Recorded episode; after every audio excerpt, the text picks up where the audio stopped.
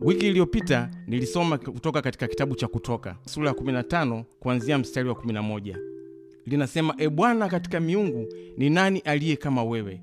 Ni nani aliye kama wewe, mtukufu katika utakatifu, mwenye kuogopwa katika sifa zako, mfanya maajabu. Uliunyosha mkono wako wa kuume, nchi ikawameza. Wewe kwa rehema zako umewaongoza watu uliowakomboa, kwa uweza wako ulioelekeza hata makao yako matakatifu. Sasa hili ndilo somo ambalo lilikuwa ni somo la msingi katika ile siku tulipojifunza siku ya 15, lakini tulitafakari nini kwa haraka haraka? Jambo la kwanza tulitafakari ukuu, uweza na nguvu za Mungu katika maisha yetu, ya kwamba huyu ni nguvu, Mungu mwenye nguvu, ni Mungu anayeweza lolote, lakini ni Mungu anayetupenda sana sana sana, na kwa sababu hiyo basi yeye anaweza akafanya mambo makubwa, anaweza akafanya maajabu ya kutusaidia kubadilisha maisha yetu, na kwamba haijalishi uko katika kipindi gani, haijalishi unapitia njia ipi, haijalishi kwamba maisha yako yamekwama kiasi gani, Mungu anaweza akayabadilisha. Na ili kuweka msingi kuna kulitafakari hilo, tukazungumzia vitu viwili. Tukazungumzia kwanza jinsi Mungu alivyotenda katika maisha ya wana wa Israeli, ya kwamba Mungu alipoamua kuwatoa aliwatoa kwa mkono wenye nguvu, kwamba japokuwa Farao alikuwa hataki watoke, Mungu aliamua kuwatoa na akawatoa kwa mkono wake wenye nguvu. Lakini sasa alipowatoa alifanya mambo mengine makubwa ambayo hao wana wa Israeli walikuwa hawakuyafikiria kwamba Mungu angeyafanya. Jambo ya kwanza, aliwarudishia heshima yao. Kwa nini aliwarudishia heshima? Kwa sababu hao walikuwa ni watumwa, watu waliopigika, watu wasiokuwa na maana, watu wasioheshimika katika jamii, lakini kwa kuwafanya huru, Mungu aliwarudishia heshima yao, akawarudishia utu wao. Lakini pia Mungu akawabariki, akawapa na utajiri katika nchi ya Misri. Kwa maana gani? Walipokuwa wakiondoka, walichukua fedha za Wamisri, walichukua dhahabu na vitu vingine vya thamani. Kwa sababu hiyo, wakaondoka wakiwa matajiri. Lakini jambo la tatu, aliwarudishia nguvu yao ya utawala, aliwarudishia utisho wao. Kwa sababu gani? Sasa wale wana wa Israeli walikuwa ambao ni watumwa wanaoonewa, lakini sasa walikuwa ni wenye nguvu, watu wenye sauti, kiasi kwamba Biblia inasema kwamba watu wa Misri walikuwa wakiwaogopa sasa wana wa Israeli, yaani kwamba wale waliokuwa watumwa sasa wanaogopwa. Ukisoma katika Biblia hiki kitabu cha Kutoka, Biblia inasema kwamba Wamisri walifurahi walipoona hawa watu wa Israeli wanaondoka, kwa maana walikuwa na hofu, ilikuwa imewajaa ndani yao. Walikuwa na hofu ya uwepo wa Waisraeli katika nchi yao, na walipokuwa wakiondoka kwao ilikuwa ni furaha, waliona sasa wamekuwa huru wao. Imajini kwamba wale walikuwa na wamiliki watumwa, wao wanashukuru hawa ambao ni watumwa waondoke, kwa sababu wao ndio wanajiona kwamba wako intimidated. Sasa wao ndio wanaogopa badala ya wale watumwa kuogopa. Sasa katika siku ya leo, ndugu zangu, naomba tuendelee kutafakari kidogo, na nimerudisha hapo nyuma kidogo ili niweke msingi kwa wale ambao walikuwa hawajahudhuria siku ya Jumatano, ili waweze kunielewa nataka kuzungumza kitu gani katika siku ya leo. Ndugu zangu, nataka tutafakari ya kwamba safari ya wokovu si lele mama, na tunaposema safari ya wokovu tunaanzia pale pale kwa ndugu zetu wa Israeli, kwamba hao Waisraeli ambapo Mungu alipokuwa ameamua kuwatoa katika nchi ya Misri, pamoja na kwamba aliwapa mali aliwapa nguvu, aliwalinda, lakini bado walikabiliwa na jambo moja la msingi, kwamba ndipo walipoanza safari ya kuiendea nchi ya Kanani. Nataka ndugu yangu unisikilize kwa makini sana kuhusu hili, kwa sababu ni jambo la msingi sana. Mungu alipokuwa anawatoa katika nchi ya Misri, kwanza aliwapa uhuru, na aliwapa uhuru kwa mkono wenye nguvu, kwa maana ya kwamba aliwapiga kila mzaliwa wa kwanza wa Wamisri na kwa sababu hiyo wao wakaachwa huru. Mfalme Farao mwenyewe akaagiza kwamba sasa waondoke, na wakaondoka katika nchi ile, wakaondoka na fedha na dhahabu, wakiwa ni matajiri, wakiwa na nguvu, wakiwa wanatembea na jina la Mungu. Pale tunasema kwamba walikuwa wamewekwa huru. Uhuru wao ulikuwa unaanza, ndiyo safari ilikuwa inaanza, safari ya kuiendea nchi ya Kanani. Kwa hiyo kimsingi, pamoja na kwamba Mungu alikuwa amewatoa pale na vitu vyote alivyokuwa amewapa, lakini bado hawa watu walikuwa wanapaswa kusafiri safari ndefu, kupita jangwani, kupita katika nyoka, kupita katika nge, kupita katika kila aina ya vikwazo, ili waweze kufika katika nchi ya ahadi. Kwa kumbe kutolewa katika nchi ya Misri ilikuwa ni mwanzo tu wa ukombozi wao, lakini ukombozi halisi ulikuwa ni katika safari ya kuielekea nchi ya Kanani. Njiani, pamoja na kwamba walikuwa wakipita, walikuwa wako huru, lakini bado walikuwa wanachechemelea kuiendea nchi ya maziwa na asali, ambapo hapo ndipo ilipokuwa kitovu chenyewe. Kutolewa kwa nchi ya Misri ilikuwa ni mwanzo tu wa safari. Halikadhalika, ndugu zangu, jambo hili linatuhusu sana sisi ambao tumeokoka. sisi ambao tumempokea yesu kristo kama bwana na mwokozi katika maisha yetu jambo hili linatuhusu sana sana sana na linatuhusu sana kwa sababu mara nyingine tukiwa wakristo tukiwa watu tuliokoka, tunaweza tukajikuta tunasahau ya kwamba pamoja na kwamba tumempokea yesu kristo pamoja na kwamba sasa tumeokoka pengine tumebatizwa tumejazwa roho mtakatifu lakini kumbe ndio kwanza safari yetu inaanza. Safari yetu ya kuiendea nchi ya ahadi. Kwa hiyo katika kuiendea nchi ya ahadi kama ambavyo mungu alifanya kwa wana wa israeli narudia kusema kwamba kuiendea nchi ya ahadi mungu aliwapa dhahabu aliwapa fedha aliwapa ulinzi njiani aliwapa wingu lililokuwa likiwatangulia wakati wa mchana na nguzo ya moto ikiwatangulia wakati wa usiku ili waweze kwenda aliwapa kila aina ya kitu kilichokuwa kinawawezesha kupita katika ile safari. Lakini hawa wana wa israeli kama wangekuwa na watu wasiokuwa na ufahamu au wangekuwa ni watu wasiomjua mungu au wangekuwa na watu wasioongozwa na watu wanaomjua mungu bila shaka wangekuwa wameridhika na vile vitu ambavyo tayari walikuwa wamekwisha kuvipokea. Lakini sasa kwa sababu walikuwa na kiongozi ambaye anazungumza moja kwa moja na mungu aliweza kuwaelekeza kuwaambia kwamba pamoja na kwamba tumepokea vitu hivi vyote lakini safari ndiyo kwanza inaanza na safari yetu ni kuendea katika nchi ya kanani. Jambo la kwanza la msingi ndugu, ambalo ndugu zangu tunapaswa kulitafakari hapa ni kwamba hawa wana wa, wa israeli kwa wakati ule walikuwa ni watu ambao tayari walikuwa wamemsahau mungu ni kizazi kilichotokana na watu wasiomjua mungu. Kwa sababu baba wa baba zao wa baba zao ndio waliokuwa wakimjua mungu wa ibrahim isaka na israeli. Lakini katika kuwa kwao watumwa katika kupita katika shida nyingi katika kuteswa katika kuhangaishwa hao watu wakafikia mahali wakamsahau mungu kabisa kabisa. Na ndio maana hata musa mwenyewe anapokwenda kwa mungu ili akaende kuwatoa hao wana wa, wa israeli katika nchi ya misri mungu anaanza kujitambulisha kwake upya anamwambia mimi ni jehova. Anamwambia mimi niko ambaye niko. Anaanza kujitambulisha akijua kwamba kabisa kwamba huyu ni mtu asiyenijua. Kwa hiyo anaanza, kumf, anaanza kumfundisha musa ili musa amjue mungu na akaende kuwafundisha hawa ili nao wakapate kumjua mungu ili sasa safari yao ya kuendea nchi ya kanani ikapate kuwa rahisi kwa sababu wanamjua huyu mungu wanayetembea naye. Wokovu wao ulikuwa kanani wokovu wao haukuwa misri na wokovu wao haukuwa jangwani. Walipaswa kuipitia njia ya hatari walipaswa kupita katika misukosuko ili waweze kufika katika njia ile katika nchi ya kanani. Sasa nalizungumza hili ndugu zangu kwa sababu tunapokuwa tumeokoka kuna baraka zinazoambatana nasi. Kuna baraka nyingi ambazo mungu anatujalia kama alivyowajalia wana wa israeli. Katika kuokoka kwetu ndipo ambapo tunafunguliwa vile vifungo vilivyokuwa vimetufunga katika kuokoka kwetu ndipo mungu anapoweza kutuponya magonjwa ambayo pengine tumehangaika katika hospitali tumehangaika katika mambo katika sehemu mbalimbali lakini hatukuweza kuponywa lakini katika kuupokea wokovu mungu anaweza akatuponya magonjwa yetu. Mungu anaweza akabadilisha maisha yetu yaliyokuwa mabovu kabisa. Mungu anaweza akaturudisha katika njia njema maisha yetu akapata kuwa maisha mazuri maisha ya baraka maisha ya neema na kila mtu akashuhudia kwamba sisi maisha yetu yamebadilika kwa sababu tumeokoka. Hali kadhalika mafanikio katika maisha yetu yanaweza yakaanza kuonekana na yakaanza kuonekana kwa sababu huyu mungu anayetutoa katika utumwa wa dhambi sasa anaanza kutubariki anaanza kutuinua ili hata watu wengine wakapate kushuhudia kwamba huyu mungu tunayemwabudu ni mungu wa kweli ni mungu anayetenda ni mungu mwenye nguvu na kwamba ni yeye kwa mkono wake wenye nguvu anayetutoa katika utumwa wa dhambi na kutuingiza katika wokovu ili watu wakapate kuyaona matendo makuu ya mungu.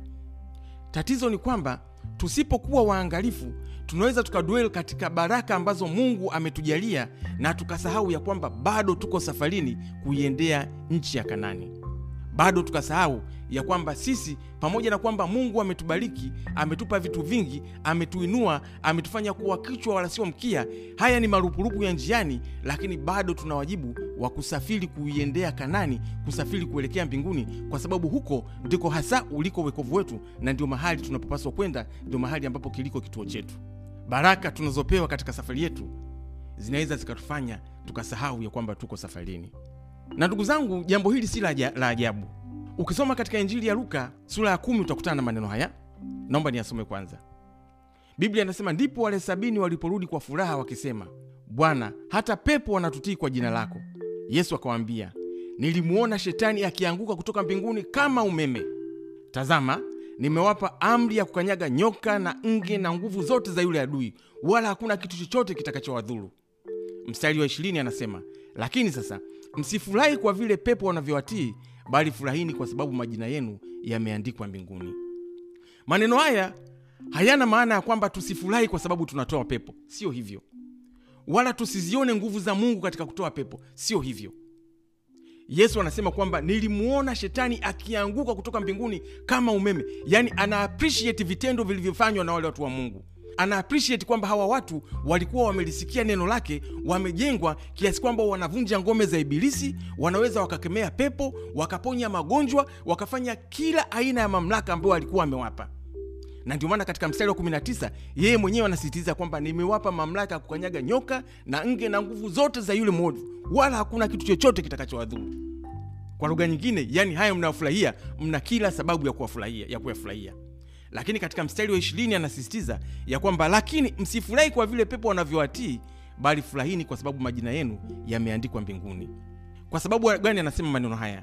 Anasema maneno haya kwa sababu anawatahadharisha wasiji wakadwel kwa sababu ya baraka, kwa sababu ya nguvu, kwa sababu ya mamlaka ambao wamekwisha kuyapata, wakasahau ya kwamba bado wako safarini, wanachechemelea kwenda mbinguni, bado wako safarini, wanaelekea katika njia ngumu, katika njia yenye matatizo, katika sehemu ambapo watakutana na vikwazo vingi, vikwazo vya kuwakatisha tamaa, na kwamba katika haya yote watapaswa kuvumilia ili wakaweze kupita ile njia ya kuweza kuwafikisha mbinguni.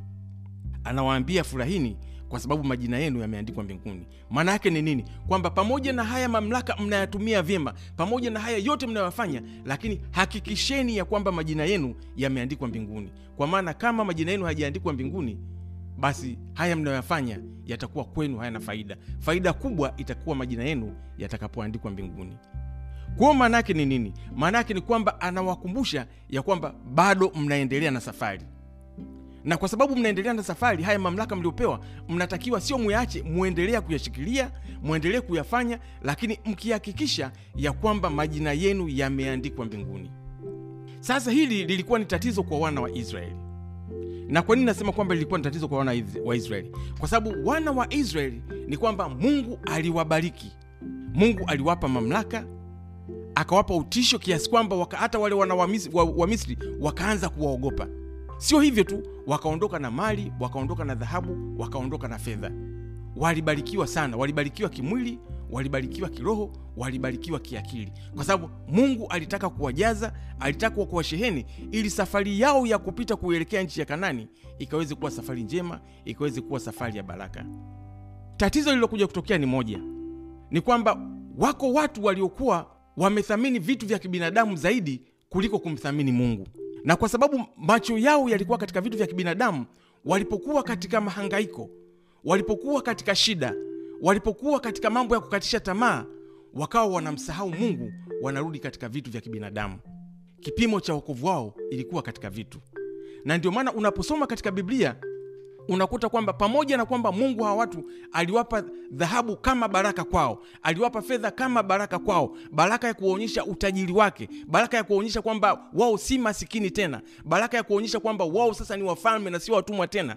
Hawa watu wanakwenda mbele, wanapopita katika shida, wanatumia dhahabu ambayo Mungu amewapa, wanatengeneza ndama ya dhahabu, wanakwenda kuiabudu wanasahau ya kwamba Mungu aliwapa vitu vile iwe ushahidi ya kwamba yeye ni Mungu mwenye nguvu, anayewatoa katika umaskini na kuwaingiza katika utajiri, anawatoa katika shida kuwaingiza katika raha, anayewatoa katika utumwa kuwaingiza katika ufalme. Lakini wao kwa sababu wamefika katika vikwazo vingine, kwa sababu wameanguka katika shida, kwa sababu Musa haonekani, wanatumia baraka zile zile walizopewa na Mungu, wanatumia dhahabu ile ile ambayo Mungu alikuwa amewapa ikawa ushuhuda kwao wa matendo makuu ya Mungu. Wanachukua, wanatengeneza ndama wa dhahabu na wanaanza kuiabudu. Kwa sababu wamesahau matendo makuu ya Mungu, ya ya Mungu, wamesahau kusimama katika njia iliyonyoka, na ni kwa sababu wamesahau ya kwamba bado wako safarini, wanaelekea Kanani na hawajafika bado. Kumbe ndugu zangu, jambo linalotaka nisisitize hapa ya kwamba tuko safarini, tuko katika safari ya kwenda mbinguni, na kwa sababu tuko katika safari ya kwenda mbinguni tuna kila sababu ya kupokea kwa shukrani kila aina ya baraka Mungu anazotujalia lakini pia tuna kila sababu ya kuvumilia kila aina ya mateso, kila aina ya challenge, kila aina ya magumu yanayokuja katika maisha yetu, tukijua kwamba Mungu yule yule aliyetuinua, Mungu yule yule anaweza akatupitisha katika matatizo. Mtumishi wa Mungu Ayubu alipokuwa challenged kuhusu hali aliyokuwa anapitia, akasema hivi, huyu Mungu atupe mema peke yake, asitupe hata na mabaya? kama ametupa mema kwa nini asitupe hata na mabaya alitambua ya kwamba kama ni binadamu tunatakiwa kupita katika safari yenye milima na mabonde na kwa sababu hiyo tunapopita katika mabonde tusisahau ya kwamba mungu huyu huyu alitupitisha katika mema. Kwa sababu tunaposahau ya kwamba mungu alitupitisha katika mema tunapokuwa katika mabonde ndipo ambapo tunaweza tukatumia dhahabu alizotupa kutengeneza ndama wa kumwabudu badala ya kumwabudu mungu wa pekee wa kweli. Ndugu zangu tunapaswa kujua kwamba tuko katika safari kuelekea kanani na bado hatujafika bado hatujafika tuko njiani tunaichechemelea mbingu. Kwa hiyo jitihada zetu zote zinatakiwa kuelekezwa katika kuitafuta mbingu kumtafuta mungu wa pekee wa kweli kumtafuta mungu atakayetuingiza katika mbingu badala ya kutafuta mafanikio ya kidunia peke yake. Tukifikiri kwa kupata mafanikio ya kidunia ndipo watu wataona ya kwamba sisi tumeokoka au ndipo watu watashuhudia ya kwamba mungu anatenda katikati yetu. Kama ni jambo kubwa ambalo mungu anaweza kutenda katika maisha yako ni kuhakikisha wewe unaingia mbinguni kama jambo kubwa ambalo mungu anaweza kubadilisha maisha yako ni kufanya ukajitahidi kuenenda katika njia iliyonyoka ili usije ukaikosa mbingu hata kama utapata vingi, vitu vingine vyote. Na nasema hivi ndugu zangu kwa sababu wako wana waisraeli wengi waliokuwa wamepata dhahabu za kutosha waliokuwa wamepata baraka nyingi waliokuwa wamejiona wakubwa waliokuwa wameinuliwa waliojiona wamekuwa vichwa na sio mkia lakini hawakuweza kuingia katika kanani kwa sababu walipokuwa njiani walipopita katika majaribu wakasahau ya kwamba wako safarini wanaelekea kanani wakafikiri vitu walivyokwisha kuvipata. Hivyo ndio utukufu pekee ndio njia ambayo tayari wamekwisha kufika. Mungu anataka tutambue ya kwamba tuko katika safari na tunaelekea mbinguni. Sasa kwa nini hawa watu waliasi? Hawa watu waliasi kwa sababu chache tu. Sababu ya kwanza ni shida kwamba kwa sababu walikuwa wako katika shida wakaona mungu haonekani. Na ndugu yangu nikwambie ukweli ni kwamba mara nyingi tunapokuwa katika shida ndipo ambapo tunafikiria huyu mungu haonekani. Kwa sababu hata mtumishi wa mungu daudi alipokuwa katika shida mtumishi wa mungu alipokuwa katika shida ndipo alipomwambia mungu kwa nini wasimama mbali? Kwa nini kujificha nyakati za shida? Kwa sababu katika majaribu aliyokuwa akipitia alikuwa anaona kama kwamba mungu tayari amekwisha kumwacha. Kwa hiyo hawa watu walipokuwa katika shida walipokuwa wamekuwa challenged walipokuwa wanapita katika mambo magumu wakaona huyu mungu sasa haonekani kwa sababu maisha yao yamekuwa magumu maisha yao yamekuwa ya shida na wengi wao walitamani kurudi misri. Imajini ya kwamba hawa watu walitamani wengine kurudi misri kwa sababu walijiona kwamba huyu mungu alikuwa wakimtumainia huyu mungu alikuwa wakimtegemea sasa amewaacha na kwamba yale matendo makuu aliyokuwa akiyafanyia sasa hayaonekani au sasa hayana nguvu tena katika maisha yao sasa kwa haraka haraka ndugu zangu naomba tujadili makundi matatu waliokuwa katika safari ya kutoka misri kwenda kanani. Na nataka tujadili haya makundi matatu ambayo nimeyapanga nime, nime mimi mwenyewe of ya kupangwa kibiblia. Nimeyapanga kutokana na jinsi ilivyokuwa nasoma neno la mungu ili akaweze kusaidia kutafakari namna ya maisha tunayoyaishi kwa kujilinganisha sisi na hawa watu wa, wa, watu wa, wana wa israeli walipokuwa katika safari ya kwenda kule kanani kwa maana sisi pia maisha yetu ya kuelekea mbinguni yanafanana sana na haya maisha waliokuwa wakiishi hawa wana wa israeli walipokuwa katika jangwa walipokuwa katika safari yao. Nikiisoma biblia nimegawanya makundi matatu ya watu waliokuwa katika hii safari. Na narudia kusema kwamba nimewagawanya kutokana na tafakari ambayo nataka tuitafakari siku ya leo ikatuelekeze jinsi ambavyo tunatakiwa kusimama tunapokuwa katika safari yetu ya kuelekea mbinguni. Na ndugu zangu kundi la kwanza ambalo naliona katika hawa watu waliokuwa katika hii safari ya kutoka misri kuendelea kanani hawa wana wa israeli ni kundi la mapanzi. Kundi la panzi. Kuna methali moja inasemaga kwamba vita vya panzi ni furaha ya kunguru. Nazungumzia hao panzi hao. Vita vya panzi ni furaha ya kunguru. Hawa panzi huwa wanaitwa kwa jina lingine grasshopper. Sasa hawa watu ambao nawaita na mapanzi au hawa grasshoppers ni watu ambao wanatajwa katika biblia. Hawa ni watu waliokuwa katika safari ya wana wa israeli kutoka misri kuelekea katika nchi ya kanani. Na kwa nini nimewataja katika siku hii ya leo? Biblia inawataja hawa watu ambao nimewaita mapanzi ni kwamba ni watu waliokuwa waoga wasiokuwa na hakika na nguvu za mungu katika maisha yao watu wanaopinga kila kitu watu ambao wanapinga mambo ambayo mungu anataka wayatende katika maisha yao lakini pia watu ambao wana mashaka na utendaji kazi wa mungu katika maisha yao. Hawa nimewaita mapanzi. Na nimewaita mapanzi kwa sababu biblia inawaita hivyo ukisoma katika kitabu cha hesabu sura ya 13 kuanzia mstari wa 30 biblia inasema hivi. Kalebu akawautuliza watu mbele ya musa. Akasema na tupande mara tukaitamalaki maana twaweza kuishinda bila shaka. Bali wale watu waliopanda pamoja naye wakasema, hatuwezi kupanda, tupigane na watu hao, kwa maana watu hao wana nguvu kuliko sisi. Wakawaletea wana wa Israeli habari mbaya ya nchi ile walioipeleleza, wakasema, nchi ile tuliyoipita kati yake ili kuipeleleza ni nchi inayotawaliwa na watu wanaoikaa, na watu wao tuliowaona ndani yake ni watu warefu mno. Kisha huko tuliwaona Wanefeli wana wa Anaki waliotoka kwa hao Wanefeli, tukajiona nafsi zetu kuwa kama mapanzi, nao ndivyo walivyotuona sisi. Yaani hawa watu, hawa watu wanaelezea kwamba walipoenda kufanya upelelezi katika ile nchi wanaotaka kuipita, wakawakuta wale watu ni wakubwa mno. Wanasema tukawakuta na wale Wanefeli ambao ni warefu mno, wakubwa mno, kiasi kwamba sisi tukajiona kama mapanzi. Kwa hiyo ile vita hatuwezi kupigana nao. Hili ni aina ya kundi moja la watu waliokuwemo katika ule msafara wa wana wa Israeli kutoka katika nchi ya Misri kuendea nchi ya Kanani. Na kwa nini ndugu zangu nimewataja watu wa aina hii? Watu wa aina hii ni watu wa matatizo sana. Ni watu ambao kwanza hawajui nguvu za Mungu katika maisha yao. Imajini, ni watu ambao walitolewa katika nchi ya Misri kwa mkono wa Mungu wenye nguvu. Ni watu ambao Mungu aliwavusha katika bahari ya Shamu kwa miujiza. Ni watu ambao Mungu aliwalisha mana. Ni watu ambao wameona Mungu akitoa maji katika mwamba. Ni watu ambao Mungu amewatendea kila aina ya kitendo kinachoonyesha yeye ni Mungu wa pekee wa kweli, ni Mungu mwenye nguvu, ni Mungu anayeweza. Lakini wanapotumwa kwenda kupeleleza, wanapowaona wale Wanefeli, wanapowaona wale maadui, wanapowaona wale watu wa nchi ambao wametumwa kwenda kuipeleleza, wao wanarudi wanasema, hapa hatuwezi lolote, hatuwezi kufanikiwa, hatuwezi kupita kwa sababu wale watu ni wakubwa kuliko sisi, kwao sisi hatuna lolote tunaloweza kuwafanya. Wanasahau ya kwamba Mungu aliwavusha katika bahari ya Shamu kwa mkono wenye nguvu. Wanasahau ya kwamba Mungu alimpiga Farao na watu wake kwa mapigo mengi ya ajabu ili wao wakapate kutolewa. Hawa ni mapanzi, wao wenyewe wanajiidentify kama mapanzi. Sasa ndugu yangu, nimewataja watu hawa katika siku ya leo ili nikukumbushe ya kwamba katika safari yetu ya kwenda mbinguni unaweza ukakutana na watu ambao ni mapanzi na au wewe mwenyewe unaweza ukageuka kuwa panzi. Mapanzi kama nilivyowasema, ni watu ambao kila siku watakukatisha tamaa. Ukitaka kufunga siku mbili, watakwambia kufunga siku mbili haiwezekani. Ukitaka kuomba maombi ya mkesha, watakwambia kuomba maombi ya mkesha haiwezekani. Ukitaka kufanya mkutano, watakwambia bwana, hiyo haiwezekani. Ukitaka kufanya jambo lolote la kumpendeza Mungu, atakwambia kwamba hiyo itakuwa ni vigumu sana. Hawa ni mapanzi, ni watu ambao kazi yao ni kupinga ni watu kazi yao kukurudisha nyuma katika imani. Ni watu ambao kazi yao ni kukuhold back ili usiende mbele katika safari yako ya kwenda mbinguni.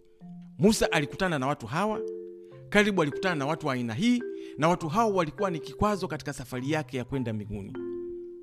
Kwa ndugu yangu, nataka nikukumbushe katika siku ya leo ya kwamba unapokuwa katika safari yako ya kwenda mbinguni unatakiwa kwanza ujue kwamba bado hujafika, bado uko safarini. Pamoja na matendo makuu ambayo Mungu anaendelea kukutendea wewe, bado uko safarini. Na kwa sababu uko safarini, usisikie sauti yoyote ya panzi anayetaka kukurudisha nyuma. Usisikie sauti ya mtu yeyote anayekwambia katika hili hutafanikiwa. Usisikie sauti yoyote ambayo inakukatisha tamaa ya kwamba Mungu hawezi kukutetea katika jambo hili, Mungu hawezi kukuponya, Mungu hawezi kukuinua, Mungu hawezi kukushindia, Mungu hawezi kukufanikisha katika vita hii, Mungu hawezi kukufanyia jambo lolote ambalo wewe unatamani kulifanya. Ukikutana na mtu aina hiyo, kumbuka huyo ni panzi anayejaribu kukurudisha nyuma, kwa sababu tayari yeye mwenyewe anajijua ni panzi, kwa sababu hiyo anatumiwa katika kutaka kukurudisha nyuma wewe.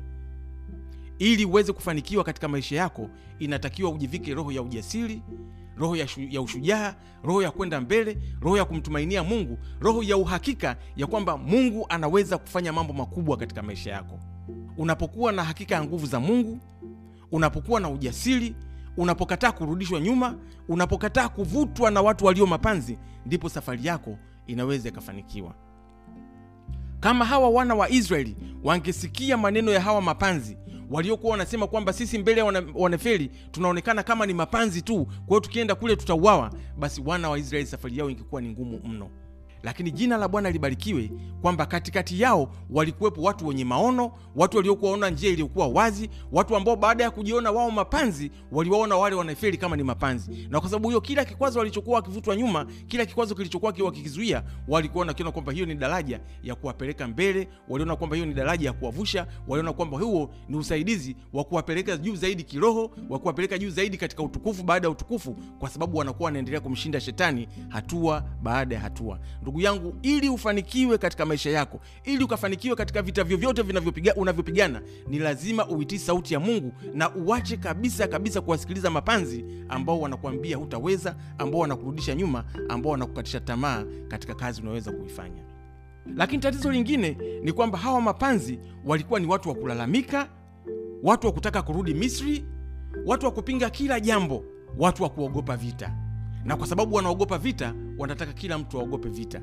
Kwa sababu wanataka kurudi nyuma walikotoka pamoja na kwamba kulikuwa ni utumwani pamoja na kwamba kulikuwa ni katika kifungo wakisahau mambo magumu yaliyokuwa nyuma yao lakini wanataka warudi kule kule basi wanataka na wengine warudi kule kule nyuma lakini mungu akasema kwamba hawa ni mapanzi na akawainua mashujaa kama kina kalebu kama kina joshua pamoja na musa mwenyewe ambao waliweza kuona ya kwamba huku mbele kuna utukufu huku mbele kunaweza kukafanyika mambo makubwa na maana zaidi kuliko kurudi kule nyuma kwa wamisri tulikokuwa tumetoka. Ndugu yangu ili ufanikiwe ni lazima uepuke kuwa wewe mwenyewe panzi na lazima vilevile vile uwaepuke hawa watu ambao ni mapanzi wasije wakakurudisha nyuma katika maisha yao lakini liko kundi la pili lililokuwa katika hii safari. Na hili kundi naomba nilitaje kwa tahadhari sana kwa sababu ni kundi la aina yake. Hili ni kundi la watu wenye hasira. Nimesema kundi la kwanza ilikuwa ni kundi la mapanzi. Na hao mapanzi walikuwa ni wengi walikuwa wanaonekana. Kwa ilikuwa ni rahisi kuwajua. Ni watu wanaolalamika kila siku. Ni watu wakunung'unika kila siku. Ni watu ambao kila siku wanarudi wanataka kurudi misri. Lakini hao watu wenye hasira walikuwa ni watu wenye wachache lakini ni watu wenye nguvu na kwa sababu gani hao watu wanaohamaki au watu wenye hasira walikuwa ni kikwazo? Tusome biblia inavyosema. Ukisoma katika kitabu cha hesabu sura ya 20 biblia inasema maneno haya. Musa na haruni wakawakusanya kusanyiko mbele ya mwamba.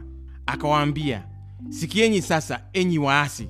Je tukawatokezee maji katika mwamba huu? Musa akainua mkono wake akaupiga ule mwamba kwa fimbo yake mara mbili. Maji akatoka mengi mkutano wakanywa na wanyama wao pia. Lakini bwana akamwambia musa na haruni kwa kuwa hamkuniamini mimi ili kunistahi mbele ya macho ya wana wa israeli basi kwa sababu hiyo hamtawaingiza kusanyiko hili pale katika ile nchi niliyowapa. Imajini kwamba huyu musa ni mtumishi wa mungu. Ni mtu ambaye siku zote anapokea maagizo kutoka kwa mungu. Huyu haruni ni mtu ambaye kila mahali anatembea na musa. Katika kila jambo analolifanya musa haruni yuko pembeni yake na mungu amewapa maagizo ya mambo ya kuyafanya mbele hao wana wa israeli. Wapige mwamba mara moja ili ukatoe maji. Lakini kwa sababu musa amekuwa provoked kwa sababu hamaki imekuja kwa sababu ya hasira imekuja akasahau utumishi ambao mungu amempa ndani yake akasahau maagizo ambayo mungu alikuwa amempa na kwa sababu hiyo sasa anazungumza kwa kiburi na akaupiga ule mwamba mara mbili. Biblia inasema musa na haruni wakawakusanya kusanyiko mbele ya mwamba wakawambia sikieni sasa enyi waasi je tuwatokezee maji katika mwamba huu? Hawasemi mungu atawatolea maji katika mwamba huu. Wanasema je tuwatokezee maji katika mwamba huu? Yaani sasa wao wamesahau kabisa ya kwamba ni mungu aliyewaagiza wakatoe maji katika mwamba. Na si hivyo tu. Biblia inasema musa akainua mkono wake akaupiga ule mwamba kwa fimbo yake mara mbili. Sasa maji yakatoka. Tena mengi tu. Mkutano akanywa na wanyama wao pia. Lakini mungu akamwambia musa na haruni kwa kuwa hamkuniamini mimi ili kunistahi mbele ya macho ya wana wa israeli. Basi kwa sababu hiyo hamtawaingiza kusanyiko hili katika ile nchi niliyokuwa nimewapia niliyowapa kwamba mungu sasa ameghadhibika kwa sababu hawa watu kwanza hawakumsikia pili hawakumstahi mbele ya kusanyiko halafu wameakti kwa hasira kwa hamaki kutokana na yale matendo waliokuwa wamefanyiwa na hawa wana wa misri. Sasa narudi nyuma kusisitiza tena. Waisraeli walikuwa ni watu wa kulalamika sana walikuwa ni watu wasumbufu ni watu ambao wanaweza kuthubutu kuchukua hata dhahabu wakatengeneza kuwa ndama ya dhahabu. Ni watu ambao wanaweza kafanya kila jambo ambao ni kinyume na mapenzi ya mungu. Lakini hayo yote mungu hakuyaangalia. Ilipofika kwamba musa ambaye ni mtumishi wake ambaye amekuwa akizungumza naye anapoakti kwa hasira na kuupiga mwamba ule mara mbili mungu anamwambia musa kwamba sasa wewe hutawaingiza watu wa kusanyiko hili katika nchi ya kanani. Kwa sababu gani? Hasira ya mungu inawaka juu ya musa baada ya kufanya kitendo kile cha hasira. Kumbe ndugu zangu tunapopita katika maisha yetu ya wokovu tunakutana na watu wa namna mbalimbali. Lakini zaidi sana tunapokuwa tumeokoka tunapokuwa tuna akti kama watumishi tunapokuwa tuna akti kama watu tuliookoka tunapokuwa tunaenenda kama tunaifanya kazi ya mungu tunakutana na watu wengi zaidi ambao wanaweza wakachochea hasira katika maisha yetu. Aidha wanaweza wakachochea hasira tukahamaki na mara nyingine tukafanya mambo mengine ambayo kinyume na mapenzi ya mungu sasa hasira yenyewe siyo dhambi. Hasira yenyewe siyo dhambi. Tatizo linalokuja ni kwamba mambo unayokuja kuyafanya baada ya hasira je yanampa mungu utukufu au yanaondoa utukufu wa mungu na unajikuta kwamba unajiinua wewe badala ya mungu? Biblia inasema musa amefikia sasa kwa sababu ya hasira anapiga mwamba mara mbili badala ya kuupiga mara moja kwa sababu hasira imewaka ndani yake. Na kwa nini imewaka? Kwa sababu hawa watu wamemuudhi kwa sababu hawa watu wamefanya mambo ambayo ni machukizo mbele ya mungu. Na tena anaita ninyi ni waasi. Wamemwasi nani? Wamemwasi mungu. Lakini kumwasi kwao mungu hakukumpa kibali musa kufanya tofauti na mungu alivyokuwa amemwagiza. Kumbe ndugu zangu tunapokuwa tunaishi katika haya maisha inabidi tuwe watu wa kutafakari sana. Tuwe watu tunaojitahidi kujinyenyekeza sana tuwe watu tunaojitahidi kuiweka hasira yetu mbali. Tuwe watu tunaozuia hamaki yetu. Kwa sababu katika kuhamaki tunaweza tukajikuta tunafanya mambo yanayomkasirisha mungu mambo ambayo yanaweza akawa kikwazo kwa mafanikio yetu sisi wenyewe. Kwa sababu pamoja na kwamba musa alihamaki kwa ajili ya uchungu wa matendo aliyokuwa wakiwafanya haya waasi lakini bado mungu alikasirika. Tunapokuja kusoma katika kumbukumbu la torati sura ya tatu mstari wa 25 biblia inasema hivi musa anamwambia mungu nami ninakuomba nivuke nikaione nchi nzuri iliyoko ng'ambo ya jordani mlima ule mzuri na lebanoni. Lakini bwana alikuwa amenikasirikia kwa ajili yenu. Asinisikize bwana akaniambia isikutoshe usinene nami zaidi jambo hili mungu anamwambia musa. Akasa, musa huyo anasema bwana akaniambia na ikutoshe usininene nami jambo hili mara mbili. Kwea katika kilele cha pisga ukainue macho yako upande wa magharibi na kaskazini na kusini na mashariki ukatazame kwa macho yako kwa maana huuvuki mto huu wa Yordani. lakini mwagize yeshua umtie moyo mkuu umtie na nguvu kwani ndiye atakayevuka mbele ya watu hawa na nchi utakayoiona atawarithisha yeye. Yaani yale mambo ambayo musa alikuwa ameyafanya kule nyuma pamoja na kwamba anakwenda mbele za mungu sasa anamwambia bwana naomba uniruhusu ni- niende nivuke nikaione nchi hii. Lakini mungu anakumbuka neno alilolisema anamwambia usinikumbushe mara mbili habari hiyo. Panda katika mlima iangalie ile nchi utaiona lakini hutafika. Kwa nini? Kwa sababu alipopiga mwamba mara mbili mungu alimwambia hutaingia kanani. Na mungu neno lake ni amini. Kumbe ndugu zangu nasisitiza sana ya kwamba katika maisha yako yote ya wokovu usije ukafanya jambo kwa hasira. Usije ukafanya jambo kwa hasira ukajikuta umemwacha mungu ukajikuta umemwasi mungu ukajikuta umefanya jambo ambalo unafikiri unamsaidia mungu au unamtetea mungu lakini katika hasira yako ikakufanya ukashindwa kuingia katika nchi ya kanani. Musa alikuwa ni mtumishi mzuri musa alikuwa ni mnyenyekevu musa alikuwa ni mtu mwenye bidii musa alikuwa ni mcha mungu sana. Zaidi yote musa alikuwa akiongea na mungu kama rafiki yake. Ndiye yeye alikwenda katika mlima wa sinai akapokea zile amri kumi akiongea na mungu na alikuwa na wivu juu ya mungu. Lakini kwa sababu ya hasira alijikuta anashindwa kuingia katika nchi ya kanani. Alipoteza neema yake alipoteza baraka zake kwa sababu ya hasira iliyokuwa imewaka pamoja na kwamba hasira ile ilitokana na machukizo yaliyokuwa yamefanywa na wana wa, ya wana wa israeli juu ya mungu mwenyewe. Kwao ndugu yangu nakusisitizia sana ya kwamba jitahidi sana katika maisha yako ya wokovu, hasira isije ikakutawala kiasi cha kukutoa katika njia ya mungu au ikakufanya ukatenda mambo yaliyo machukizo mbele za mungu. Kwa sababu kwa kufanya hivyo unaweza ukapoteza baraka yako lakini zaidi sana unaweza ukapoteza nafasi ya kuingia mbinguni. Sasa ndugu yangu naomba nikukumbushe tena ya kwamba nimesema nazungumzia makundi matatu ya watu waliokuwa wametoka katika nchi ya, misri kuelekea katika nchi ya kanani. Haya makundi matatu ya wana wa israeli waliokuwa wametoka katika nchi ya misri kuendea nchi ya kanani. Na nikasema kundi la kwanza ilikuwa ni mapanzi watu waoga watu walalamishi watu ambao kazi yao ni wakurudisha watu wengine nyuma. Lakini kundi la pili ni hawa kina musa watu ambao pamoja na kuwa na madaraka pamoja na kuwa na mamlaka lakini ni watu waliokuwa na hasira waliokuwa na hamaki ya ghafla kiasi kwamba hamaki yao ikawakosesha neema ya kwenda kuingia katika nchi ya kanani katika nchi ya ahadi. Sasa kundi la tatu ndilo kundi ambalo la watu waliobarikiwa na kundi hili nimeliita kwamba kwamba ni kundi la kalebu na kwa nini imejiita kundi la kalebu kwa sababu moja kwa moja linamhusu kalebu mwenyewe tunaposoma katika kitabu cha hesabu sura ya 14 mstari wa 24 biblia inasema maneno haya lakini mtumishi wangu kalebu kwa kuwa alikuwa na roho nyingine ndani yake naye ameniandama kwa moyo wake wote. Nitamleta yeye mpaka nchi hiyo aliyoingia, na uzao wake wataimiliki. Mungu anazungumza pamoja na kwamba aliye haso kabisa kabisa kuwatoa wana wa Israeli katika nchi ya Misri ni Musa. Musa ndio alihangaika ku, eh, kupambana na Farao, ndiye aliyefanya vituko vyote, ndiye kwa mkono wa Mungu ndiye aliyefanya miujiza yote ya kuipiga nchi ya Misri. Lakini hapa Mungu anazungumza, anasema, lakini mtumishi wangu Kalebu, kwa kuwa alikuwa na roho nyingine ndani yake, naye ameniandama kwa moyo wake wote, nitamleta yeye mpaka nchi hiyo aliyoingia, na uzao wake wataimiliki nchi hiyo. Kumbe ndugu zangu, jambo ambalo Mungu alikuwa akiangalia katika safari ile yote ya wana wa, wa Israeli ni moyo uliopondeka, ni roho aliyokuwa nayo mtu wa Mungu aliyekuwa katika kundi lile. Na katika kuangalia kwake ndipo anapoona kwamba hii roho ya Kalebu ilikuwa ni tofauti kabisa na roho za watu wengine. Anapoangalia moyo wa Kalebu, anaona moyo wake ulikuwa umepondeka katika namna tofauti na mioyo ya watu wengine wote. Akiangalia unyenyekevu wake, alikuwa na unyenyekevu kuliko wale watu wengine na ndio maana anasema lakini mtumishi wangu karibu, kwa kuwa alikuwa na roho nyingine ndani yake, naye ameniandama kwa moyo wake wote. Kumbe lililotakiwa ni kwamba kumwandama Mungu kwa moyo wake wote. Mungu sasa anamwambia yeye sio tu kwamba ataingia katika nchi ile, bali na uzao wake wataimiliki nchi ile.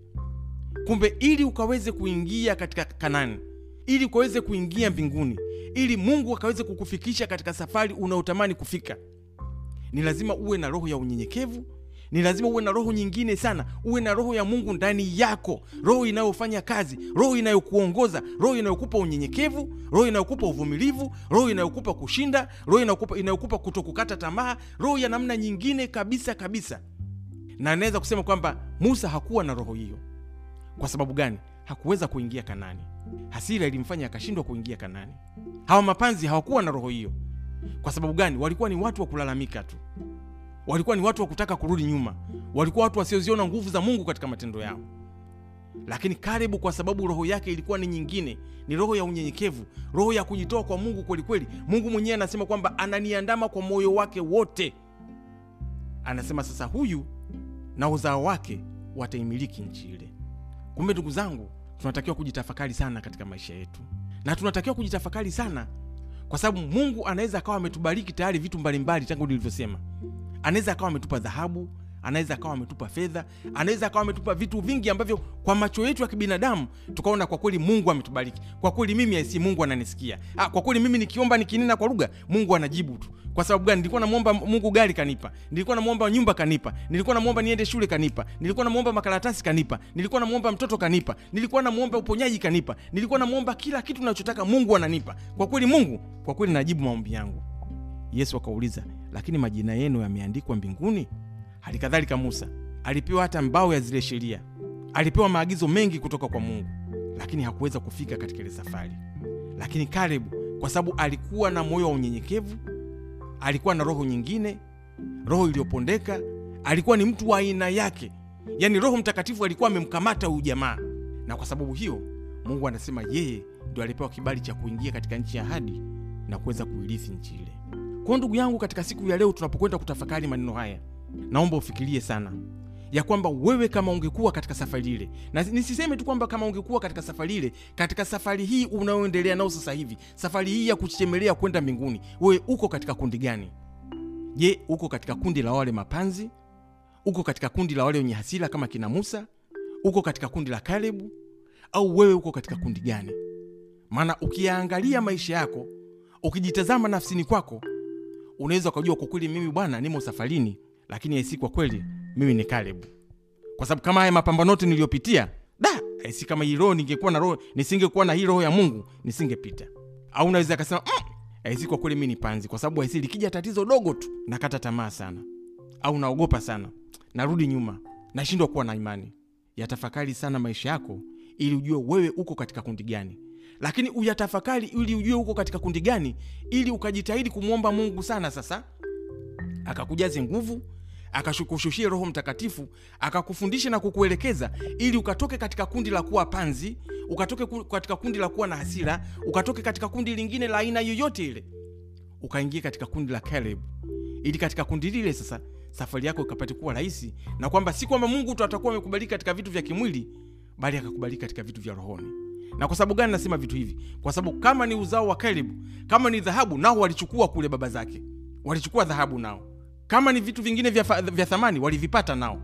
Lakini pamoja na hayo yote moyo wake haukubadilika uliendelea kubaki kuwa wa unyenyekevu wa utii mbele za mungu moyo uliopondeka wa kuendelea kuenenda sawasawa na mapenzi ya mungu na mwisho wake aliweza kuingia katika nchi ya ahadi. Na sio tu kuingia nchi ya ahadi lakini anaambiwa kwamba na watoto wake na uzao wake ndio waliokwenda kuirithi nchi ile ndugu zangu mungu atusaidie sana kubadilisha maisha yetu ili safari yetu isiishie katika kusherehekea vitu vya kidunia bali badala yake mungu atuwezeshe kuingia katika mbingu kuingia katika nchi ya kanani.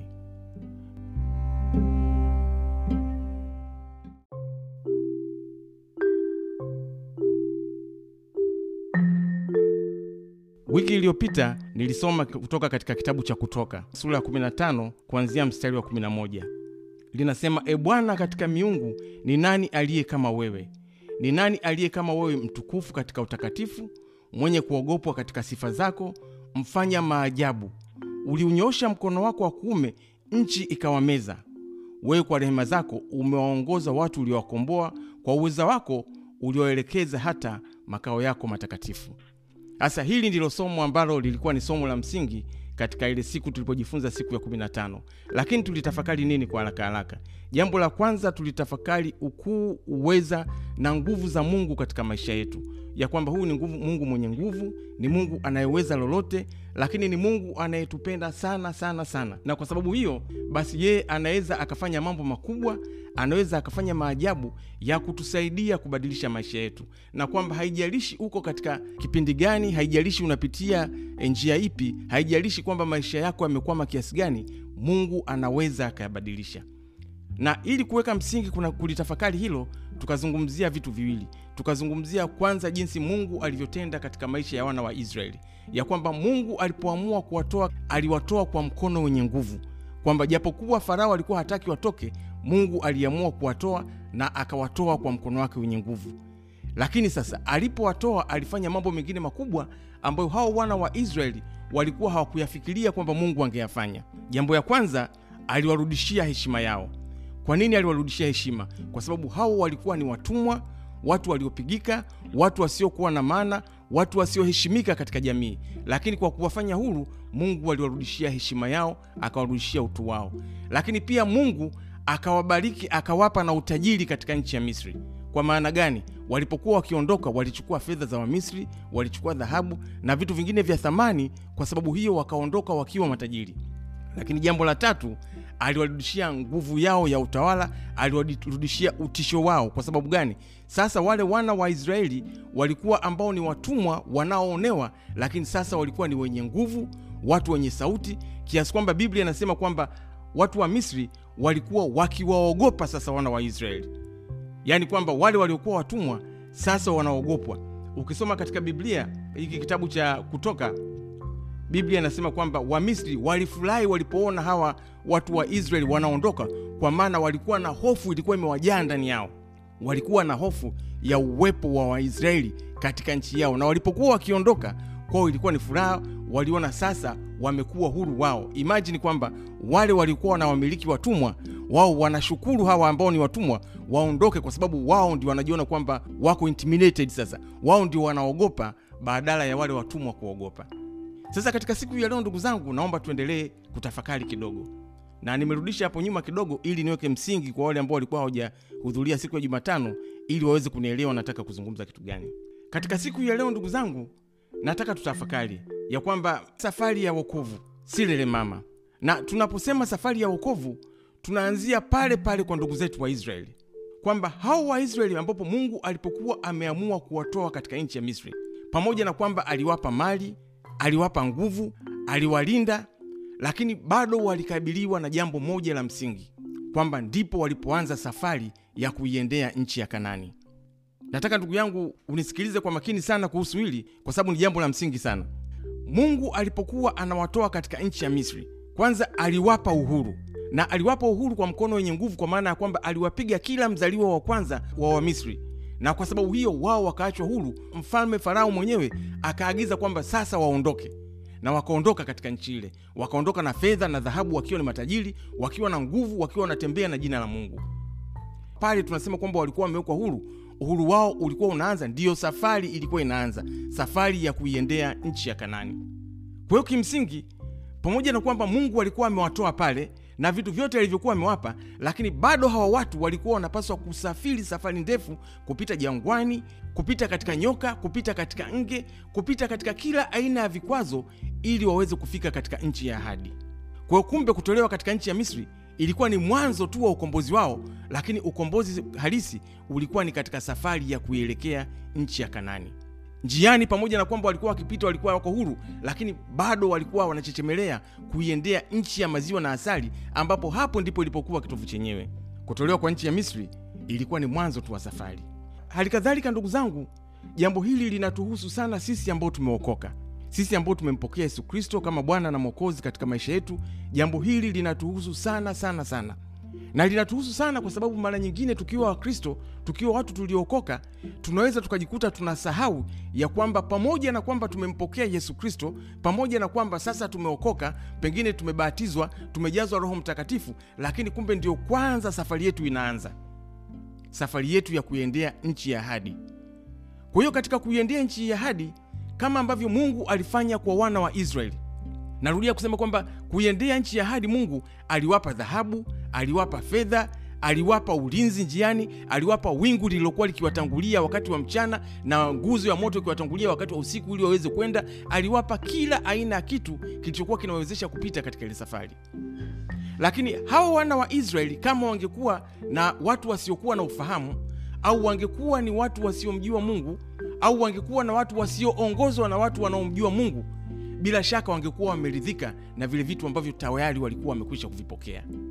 Lakini sasa kwa sababu walikuwa na kiongozi ambaye anazungumza moja kwa moja na mungu aliweza kuwaelekeza kuwaambia kwamba pamoja na kwamba tumepokea vitu hivi vyote lakini safari ndiyo kwanza inaanza na safari yetu ni kuendea katika nchi ya kanani.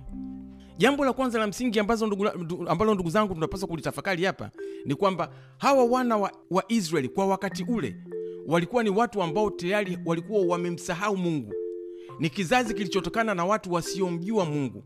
Kwa sababu baba wa baba zao wa baba zao ndio waliokuwa wakimjua mungu wa ibrahim isaka na israeli. Lakini katika kuwa kwao watumwa katika kupita katika shida nyingi katika kuteswa katika kuhangaishwa hao watu wakafikia mahali wakamsahau mungu kabisa kabisa. Na ndio maana hata musa mwenyewe anapokwenda kwa mungu ili akaende kuwatoa hao wana wa, wa israeli katika nchi ya misri mungu anaanza kujitambulisha kwake upya anamwambia mimi ni jehova. Anamwambia mimi niko ambaye niko. Anaanza kujitambulisha akijua kwamba, kabisa kwamba huyu ni mtu asiyenijua. Kwa hiyo anaanza, kumf, anaanza kumfundisha musa ili musa amjue mungu na akaende kuwafundisha hawa ili nao wakapate kumjua mungu ili sasa safari yao ya kuendea nchi ya kanani ikapate kuwa rahisi kwa sababu wanamjua huyu mungu wanayetembea naye. Wokovu wao ulikuwa kanani wokovu wao haukuwa misri na wokovu wao haukuwa jangwani. Walipaswa kuipitia njia ya hatari walipaswa kupita katika misukosuko ili waweze kufika katika njia ile katika nchi ya kanani. Sasa nalizungumza hili ndugu zangu kwa sababu tunapokuwa tumeokoka kuna baraka zinazoambatana nasi. Kuna baraka nyingi ambazo mungu anatujalia kama alivyowajalia wana wa israeli.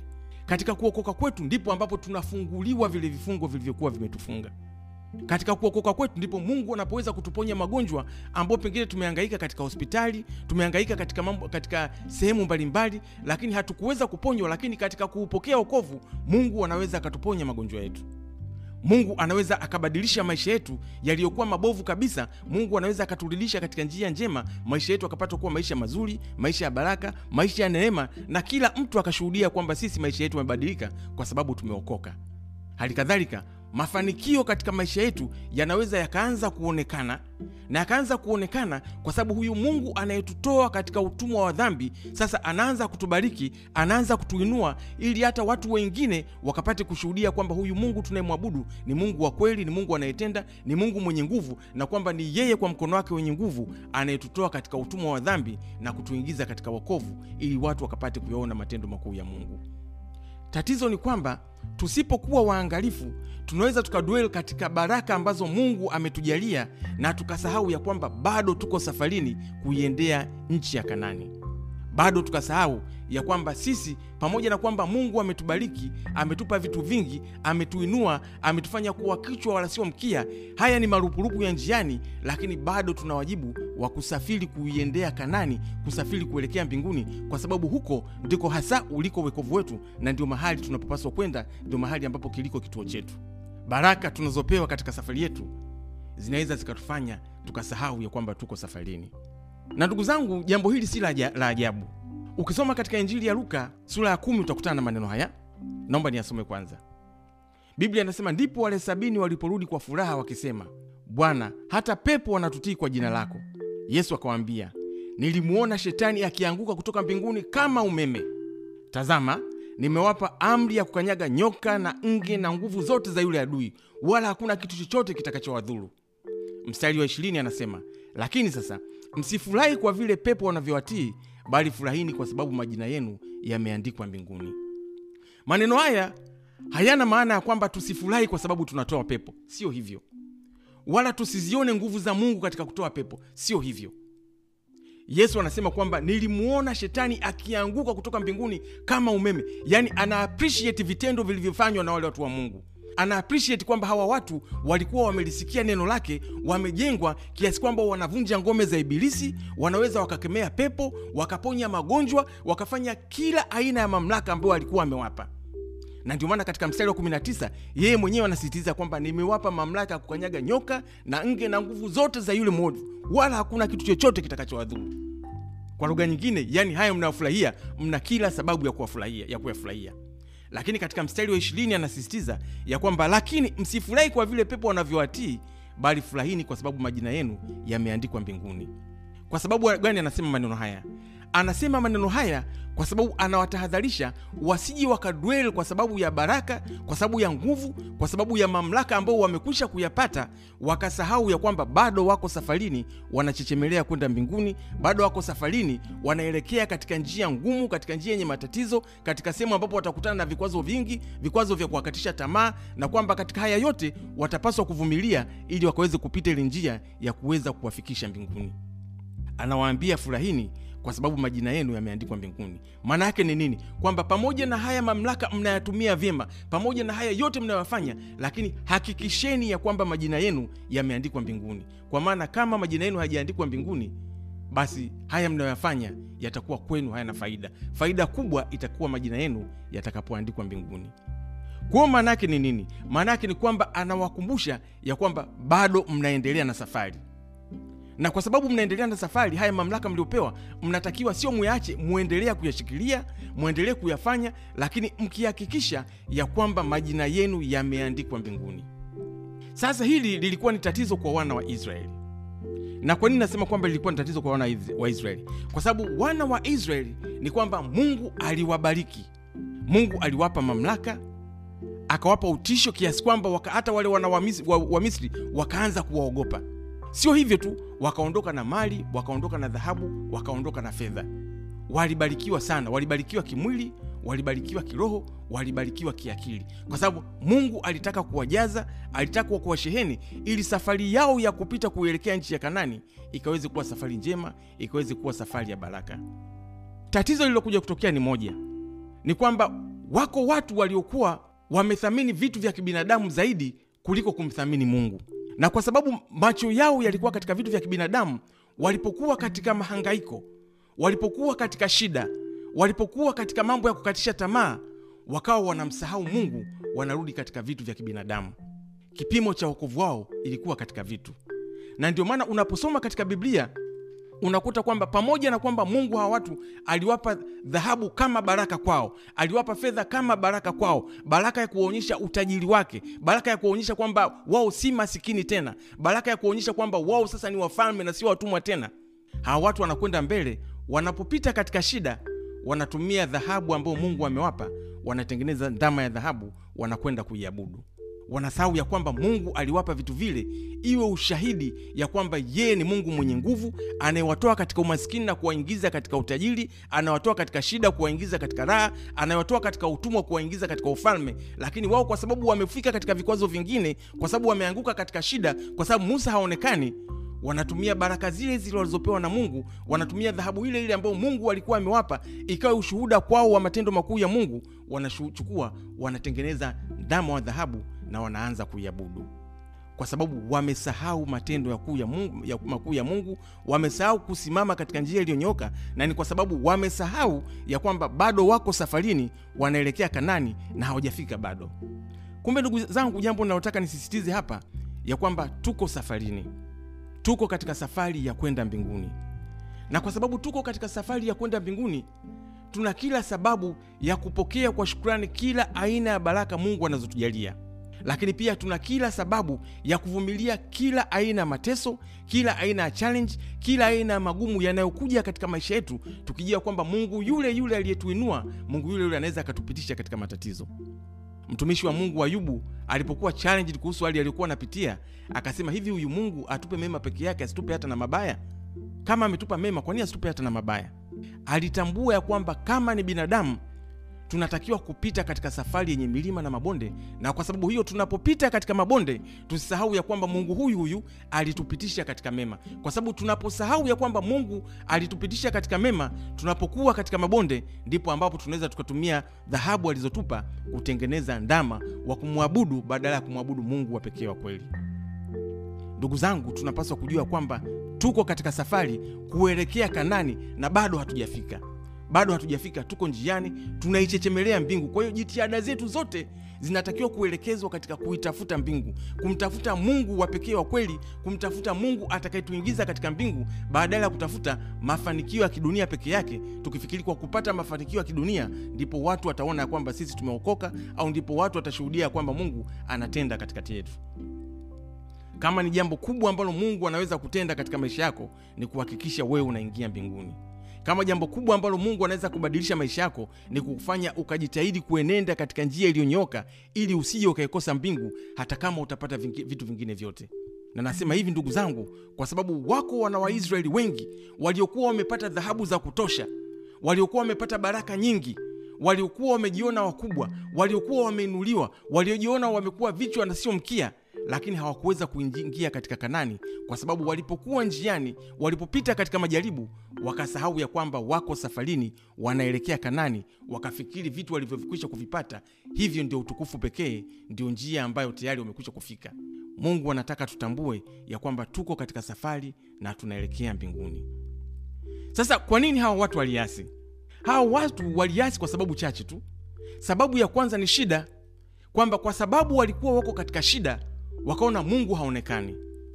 Na ndugu yangu nikwambie ukweli kwamba mara nyingi tunapokuwa katika shida ndipo ambapo tunafikiria huyu mungu haonekani.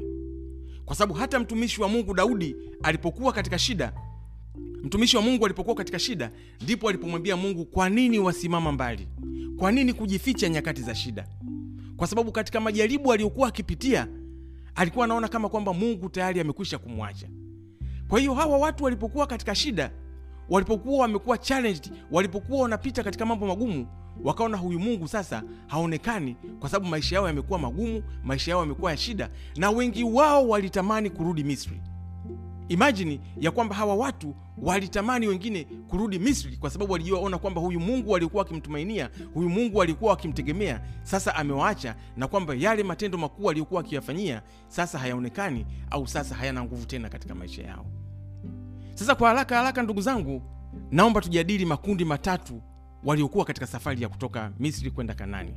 Na nataka tujadili haya makundi matatu ambayo nimeyapanga nime, nime mimi mwenyewe of ya kupangwa kibiblia. Nimeyapanga kutokana na jinsi ilivyokuwa nasoma neno la mungu ili akaweze kusaidia kutafakari namna ya maisha tunayoyaishi kwa kujilinganisha sisi na hawa watu wa, wa, watu wa, wana wa israeli walipokuwa katika safari ya kwenda kule kanani kwa maana sisi pia maisha yetu ya kuelekea mbinguni yanafanana sana na haya maisha waliokuwa wakiishi hawa wana wa israeli walipokuwa katika jangwa walipokuwa katika safari yao.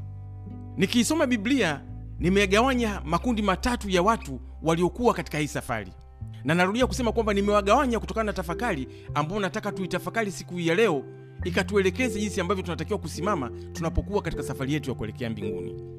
Na ndugu zangu kundi la kwanza ambalo naliona katika hawa watu waliokuwa katika hii safari ya kutoka misri kuendelea kanani hawa wana wa israeli ni kundi la mapanzi. Kundi la panzi. Kuna methali moja inasemaga kwamba vita vya panzi ni furaha ya kunguru.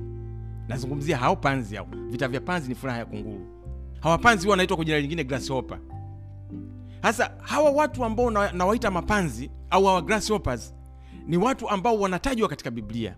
Hawa ni watu waliokuwa katika safari ya wana wa israeli kutoka misri kuelekea katika nchi ya kanani. Na kwa nini nimewataja katika siku hii ya leo? Biblia inawataja hawa watu ambao nimewaita mapanzi ni kwamba ni watu waliokuwa waoga wasiokuwa na hakika na nguvu za mungu katika maisha yao watu wanaopinga kila kitu watu ambao wanapinga mambo ambayo mungu anataka wayatende katika maisha yao lakini pia watu ambao wana mashaka na utendaji kazi wa mungu katika maisha yao. Hawa nimewaita mapanzi. Na nimewaita mapanzi kwa sababu biblia inawaita hivyo ukisoma katika kitabu cha hesabu sura ya 13 kuanzia mstari wa 30 biblia inasema hivi. Kalebu akawautuliza watu mbele ya musa.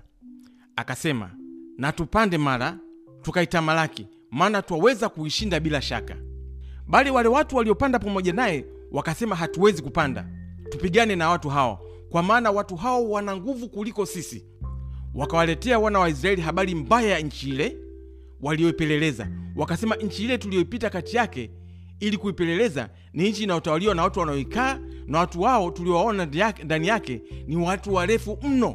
Kisha huko tuliwaona wanefeli wana wa anaki waliotoka kwa hao wanefeli tukajiona nafsi zetu kuwa kama mapanzi nao ndivyo walivyotuona sisi.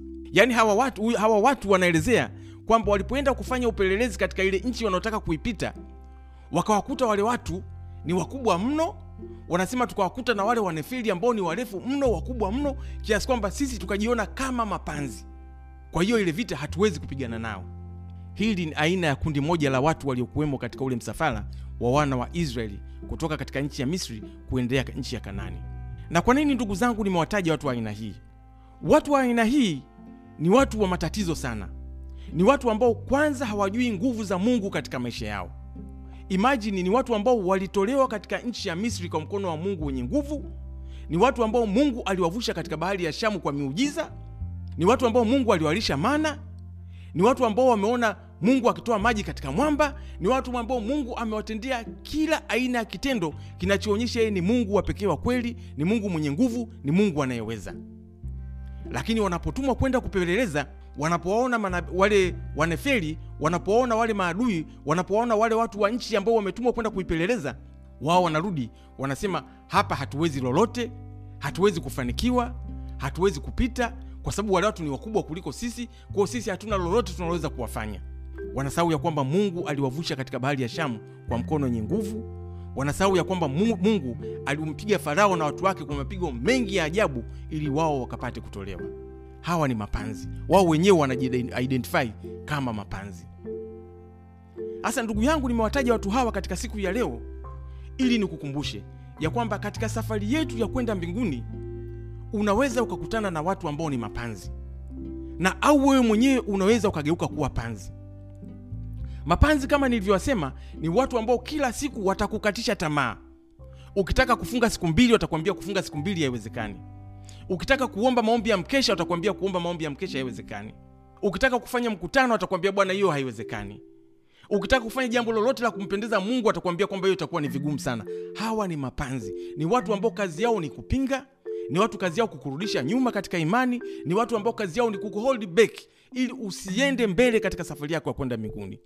Musa alikutana na watu hawa karibu alikutana na watu wa aina hii na watu hao walikuwa ni kikwazo katika safari yake ya kwenda mbinguni kwa ndugu yangu nataka nikukumbushe katika siku ya leo ya kwamba unapokuwa katika safari yako ya kwenda mbinguni unatakiwa kwanza ujue kwamba bado hujafika bado uko safarini. Pamoja na matendo makubwa ambayo mungu anaendelea kukutendea wewe bado uko safarini.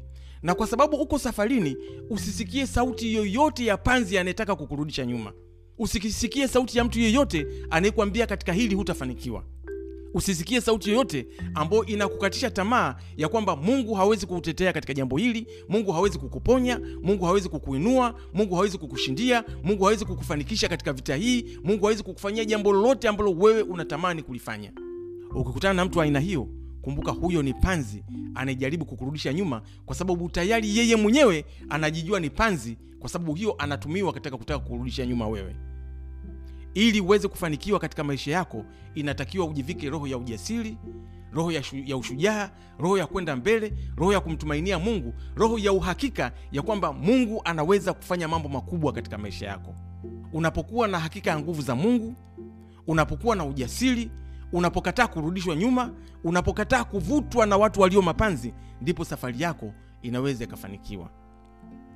Kama hawa wana wa israeli wangesikia maneno ya hawa mapanzi waliokuwa wanasema kwamba sisi mbele ya wana- tunaonekana kama ni mapanzi tu. Kwa hiyo tukienda kule tutauawa. Basi wana wa israeli safari yao ingekuwa ni ngumu mno lakini jina la bwana libarikiwe kwamba katikati yao walikuwepo watu wenye maono watu waliokuwa waona njia iliyokuwa wazi watu ambao baada ya kujiona wao mapanzi waliwaona wale wanaferi kama ni mapanzi. Na kwa sababu hiyo kila kikwazo walichokuwa wakivutwa nyuma kila kikwazo kilichokuwa wakikizuia, walikuwa nakiona kwamba hiyo ni daraja ya kuwapeleka mbele waliona kwamba hiyo ni daraja ya kuwavusha waliona kwamba huo ni usaidizi wa kuwapeleka juu zaidi kiroho wa kuwapeleka juu zaidi katika utukufu baada ya utukufu kwa sababu wanakuwa wanaendelea kumshinda shetani hatua baada ya hatua ndugu yangu ili ufanikiwe katika maisha yako ili ukafanikiwe katika vita vyovyote unavyopigana ni lazima uitii sauti ya mungu na uache kabisa kabisa kuwasikiliza mapanzi ambao wanakuambia hutaweza ambao wanakurudisha nyuma ambao wanakukatisha tamaa katika kazi unayoweza kuifanya.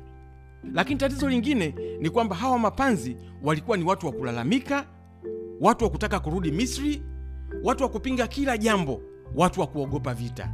Na kwa sababu wanaogopa vita wanataka kila mtu aogope vita. Kwa sababu wanataka kurudi nyuma walikotoka pamoja na kwamba kulikuwa ni utumwani pamoja na kwamba kulikuwa ni katika kifungo wakisahau mambo magumu yaliyokuwa nyuma yao lakini wanataka warudi kule kule basi wanataka na wengine warudi kule kule nyuma lakini mungu akasema kwamba hawa ni mapanzi na akawainua mashujaa kama kina kalebu kama kina joshua pamoja na musa mwenyewe ambao waliweza kuona ya kwamba huku mbele kuna utukufu huku mbele kunaweza kukafanyika mambo makubwa na maana zaidi kuliko kurudi kule nyuma kwa wamisri tulikokuwa tumetoka. Ndugu yangu ili ufanikiwe ni lazima uepuke kuwa wewe mwenyewe panzi na lazima vilevile waepuke hawa watu ambao ni mapanzi wasije wakakurudisha nyuma katika maisha yao lakini liko kundi la pili lililokuwa katika hii safari. Na hili kundi naomba nilitaje kwa tahadhari sana kwa sababu ni kundi la aina yake. Hili ni kundi la watu wenye hasira. Nimesema kundi la kwanza ilikuwa ni kundi la mapanzi.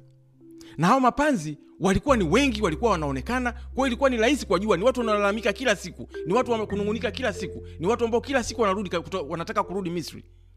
Lakini hao watu wenye hasira walikuwa ni watu wenye wachache lakini ni watu wenye nguvu na kwa sababu gani hao watu wanaohamaki au watu wenye hasira walikuwa ni kikwazo? Tusome biblia inavyosema. Ukisoma katika kitabu cha hesabu sura ya 20 biblia inasema maneno haya. Musa na haruni wakawakusanya kusanyiko mbele ya mwamba. Akawaambia sikienyi sasa enyi waasi. Je tukawatokezee maji katika mwamba huu? Musa akainua mkono wake akaupiga ule mwamba kwa fimbo yake mara mbili. Maji akatoka mengi mkutano wakanywa na wanyama wao pia. Lakini bwana akamwambia musa na haruni kwa kuwa hamkuniamini mimi ili kunistahi mbele ya macho ya wana wa israeli basi kwa sababu hiyo hamtawaingiza kusanyiko hili pale katika ile nchi niliyowapa. Imajini kwamba huyu musa ni mtumishi wa mungu. Ni mtu ambaye siku zote anapokea maagizo kutoka kwa mungu. Huyu haruni ni mtu ambaye kila mahali anatembea na musa. Katika kila jambo analolifanya musa haruni yuko pembeni yake na mungu amewapa maagizo ya mambo ya kuyafanya mbele hao wana wa israeli. Wapige mwamba mara moja ili ukatoe maji. Lakini kwa sababu musa amekuwa provoked kwa sababu hamaki imekuja kwa sababu ya hasira imekuja akasahau utumishi ambao mungu amempa ndani yake akasahau maagizo ambayo mungu alikuwa amempa na kwa sababu hiyo sasa anazungumza kwa kiburi na akaupiga ule mwamba mara mbili. Biblia inasema musa na haruni wakawakusanya kusanyiko mbele ya mwamba wakawambia sikieni sasa enyi waasi je tuwatokezee maji katika mwamba huu? Hawasemi mungu atawatolea maji katika mwamba huu. Wanasema je tuwatokezee maji katika mwamba huu? Yaani sasa wao wamesahau kabisa ya kwamba ni mungu aliyewaagiza wakatoe maji katika mwamba. Na si hivyo tu. Biblia inasema musa akainua mkono wake akaupiga ule mwamba kwa fimbo yake mara mbili. Sasa maji yakatoka. Tena mengi tu. Mkutano akanywa na wanyama wao pia. Lakini mungu akamwambia musa na haruni kwa kuwa hamkuniamini mimi ili kunistahi mbele ya macho ya wana wa israeli. Basi kwa sababu hiyo hamtawaingiza kusanyiko hili katika ile nchi niliyokuwa nimewapia. Niliyowapa kwamba mungu sasa ameghadhibika kwa sababu hawa watu kwanza hawakumsikia pili hawakumstahi mbele ya kusanyiko halafu wameakti kwa hasira kwa hamaki kutokana na yale matendo waliokuwa wamefanyiwa na hawa wana wa misri. Sasa narudi nyuma kusisitiza tena. Waisraeli walikuwa ni watu wa kulalamika sana walikuwa ni watu wasumbufu ni watu ambao wanaweza kuthubutu kuchukua hata dhahabu wakatengeneza kuwa ndama ya dhahabu. Ni watu ambao wanaweza kafanya kila jambo ambao ni kinyume na mapenzi ya mungu. Lakini hayo yote mungu hakuyaangalia. Ilipofika kwamba musa ambaye ni mtumishi wake ambaye amekuwa akizungumza naye anapoakti kwa hasira na kuupiga mwamba ule mara mbili mungu anamwambia musa kwamba sasa wewe hutawaingiza watu wa kusanyiko hili katika nchi ya kanani. Kwa sababu gani? Hasira ya mungu inawaka juu ya musa baada ya kufanya kitendo kile cha hasira. Kumbe ndugu zangu tunapopita katika maisha yetu ya wokovu tunakutana na watu wa namna mbalimbali. Lakini zaidi sana tunapokuwa tumeokoka tunapokuwa tuna akti kama watumishi tunapokuwa tuna akti kama watu tuliookoka tunapokuwa tunaenenda kama tunaifanya kazi ya mungu tunakutana na watu wengi zaidi ambao wanaweza wakachochea hasira katika maisha yetu. Aidha wanaweza wakachochea hasira tukahamaki na mara nyingine tukafanya mambo mengine ambayo kinyume na mapenzi ya mungu sasa hasira yenyewe siyo dhambi. Hasira yenyewe siyo dhambi. Tatizo linalokuja ni kwamba mambo unayokuja kuyafanya baada ya hasira je yanampa mungu utukufu au yanaondoa utukufu wa mungu na unajikuta kwamba unajiinua wewe badala ya mungu? Biblia inasema musa amefikia sasa kwa sababu ya hasira anapiga mwamba mara mbili badala ya kuupiga mara moja kwa sababu hasira imewaka ndani yake na kwa nini imewaka? Kwa sababu hawa watu wamemuudhi kwa sababu hawa watu wamefanya mambo ambayo ni machukizo mbele ya mungu. Na tena anaita ninyi ni waasi. Wamemwasi nani? Wamemwasi mungu. Lakini kumwasi kwao mungu hakukumpa kibali musa kufanya tofauti na mungu alivyokuwa amemwagiza. Kumbe ndugu zangu tunapokuwa tunaishi katika haya maisha inabidi tuwe watu wa kutafakari sana. Tuwe watu tunaojitahidi kujinyenyekeza sana. Tuwe watu tunaojitahidi kuiweka hasira yetu mbali tuwe watu tunaozuia hamaki yetu. Kwa sababu katika kuhamaki tunaweza tukajikuta tunafanya mambo yanayomkasirisha mungu mambo ambayo yanaweza akawa kikwazo kwa mafanikio yetu sisi wenyewe. Kwa sababu pamoja na kwamba musa alihamaki kwa ajili ya uchungu wa matendo aliyokuwa wakiwafanya haya waasi lakini bado mungu alikasirika. Tunapokuja kusoma katika kumbukumbu la torati sura ya tatu mstari wa 25 biblia inasema hivi musa anamwambia mungu nami ninakuomba nivuke nikaione nchi nzuri iliyoko ng'ambo ya jordani mlima ule mzuri na lebanoni. Lakini bwana alikuwa amenikasirikia kwa ajili yenu. Asinisikize bwana akaniambia isikutoshe usinene nami zaidi jambo hili mungu anamwambia musa. Akas, musa huyo anasema bwana akaniambia na ikutoshe usininene nami jambo hili mara mbili. Kwea katika kilele cha pisga ukainue macho yako upande wa magharibi na kaskazini na kusini na mashariki ukatazame kwa macho yako kwa maana huuvuki mto huu wa Yordani. lakini mwagize yeshua umtie moyo mkuu umtie na nguvu kwani ndiye atakayevuka mbele ya watu hawa na nchi utakayoiona atawalisisha yeye. Yaani yale mambo ambayo musa alikuwa ameyafanya kule nyuma pamoja na kwamba anakwenda mbele za mungu sasa anamwambia bwana naomba uniruhusu ni- niende nivuke nikaione nchi hii. Lakini mungu anakumbuka neno alilolisema.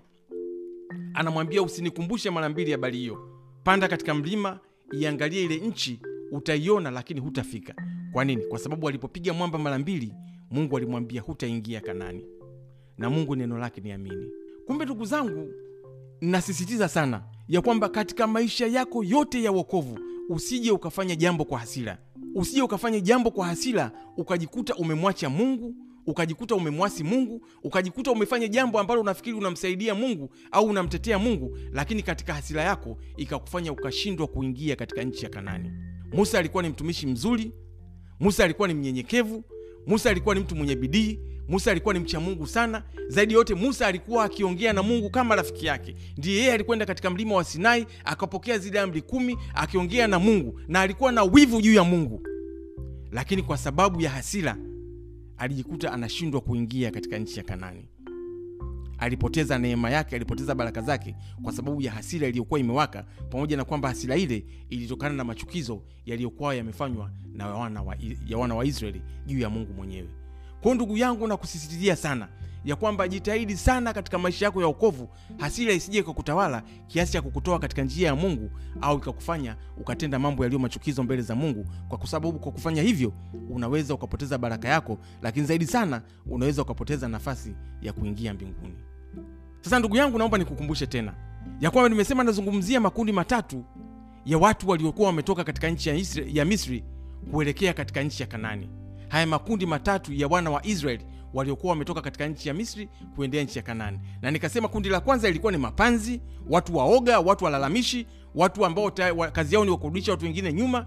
Lakini kundi la pili ni hawa kina musa watu ambao pamoja na kuwa na madaraka pamoja na kuwa na mamlaka lakini ni watu waliokuwa na hasira waliokuwa na hamaki ya ghafla kiasi kwamba hamaki yao ikawakosesha neema ya kwenda kuingia katika nchi ya kanani katika nchi ya ahadi. Sasa kundi la tatu ndilo kundi ambalo la watu waliobarikiwa na kundi hili nimeliita kwamba kwamba ni kundi la Kalebu. Na kwa nini nimejiita kundi la Kalebu? Kwa sababu moja kwa moja linamhusu Kalebu mwenyewe. Tunaposoma katika kitabu cha Hesabu sura ya 14 mstari wa 24, Biblia inasema maneno haya: lakini mtumishi wangu Kalebu, kwa kuwa alikuwa na roho nyingine ndani yake, naye ameniandama kwa moyo wake wote, nitamleta yeye mpaka nchi hiyo aliyoingia, na uzao wake wataimiliki. Mungu anazungumza pamoja na kwamba aliyehaswa kabisa kabisa kuwatoa wana wa Israeli katika nchi ya Misri ni Musa. Musa ndio alihangaika ku, eh, kupambana na Farao, ndiye aliyefanya vituko vyote, ndiye kwa mkono wa Mungu ndiye aliyefanya miujiza yote ya kuipiga nchi ya Misri. Lakini hapa Mungu anazungumza, anasema, lakini mtumishi wangu Kalebu, kwa kuwa alikuwa na roho nyingine ndani yake, naye ameniandama kwa moyo wake wote, nitamleta yeye mpaka nchi hiyo aliyoingia, na uzao wake wataimiliki nchi hiyo. Kumbe ndugu zangu, jambo ambalo Mungu alikuwa akiangalia katika safari ile yote ya wana wa, wa Israeli ni moyo uliopondeka, ni roho aliyokuwa nayo mtu wa Mungu aliyekuwa katika kundi lile. Na katika kuangalia kwake ndipo anapoona kwamba hii roho ya Kalebu ilikuwa ni tofauti kabisa na roho za watu wengine. Anapoangalia moyo wa Kalebu, anaona moyo wake ulikuwa umepondeka katika namna tofauti na mioyo ya watu wengine wote. Akiangalia unyenyekevu wake, alikuwa na unyenyekevu kuliko wale watu wengine na ndio maana anasema lakini mtumishi wangu karibu, kwa kuwa alikuwa na roho nyingine ndani yake, naye ameniandama kwa moyo wake wote. Kumbe lililotakiwa ni kwamba kumwandama Mungu kwa moyo wake wote. Mungu sasa anamwambia yeye sio tu kwamba ataingia katika nchi ile, bali na uzao wake wataimiliki nchi ile. Kumbe ili ukaweze kuingia katika Kanani, ili ukaweze kuingia mbinguni, ili Mungu akaweze kukufikisha katika safari unaotamani kufika, ni lazima uwe na roho ya unyenyekevu ni lazima uwe na roho nyingine sana, uwe na roho ya Mungu ndani yako, roho inayofanya kazi, roho inayokuongoza, roho inayokupa unyenyekevu, roho inayokupa uvumilivu, roho inayokupa kushinda, roho inayokupa, kutokukata tamaa, roho ya namna nyingine kabisa kabisa. Na naweza kusema kwamba Musa hakuwa na roho hiyo. Kwa sababu gani? Hakuweza kuingia Kanani. Hasira ilimfanya akashindwa kuingia Kanani. Hawa mapanzi hawakuwa na roho hiyo. Kwa sababu gani? Walikuwa ni watu wa kulalamika tu walikuwa ni watu wa kutaka kurudi nyuma, walikuwa watu wasioziona nguvu za Mungu katika matendo yao. Lakini Kalebu, kwa sababu roho yake ilikuwa ni nyingine, ni roho ya unyenyekevu, roho ya kujitoa kwa Mungu kwelikweli. Mungu mwenyewe anasema kwamba ananiandama kwa moyo wake wote. Anasema sasa huyu na uzao wake wataimiliki nchi ile.